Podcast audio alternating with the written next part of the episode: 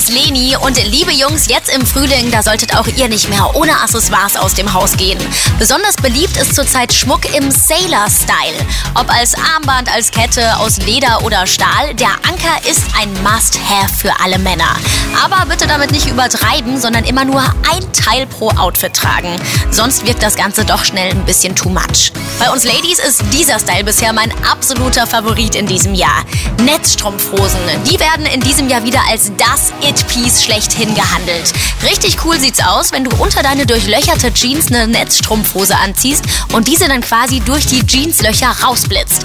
Aber auch zu einem Kleid mit Boots sieht das Ganze sehr stylo aus. Die schicke Variante funktioniert hier am besten in Kombination mit spitzen Pumps. Du siehst, die Netzstrumpfhose pimpt jedes Outfit definitiv auf. Und diesen Style sowie die Links zu den Looks, die gibt's wie immer auf planetradio.de. Planet Radio. Style Guide. Planet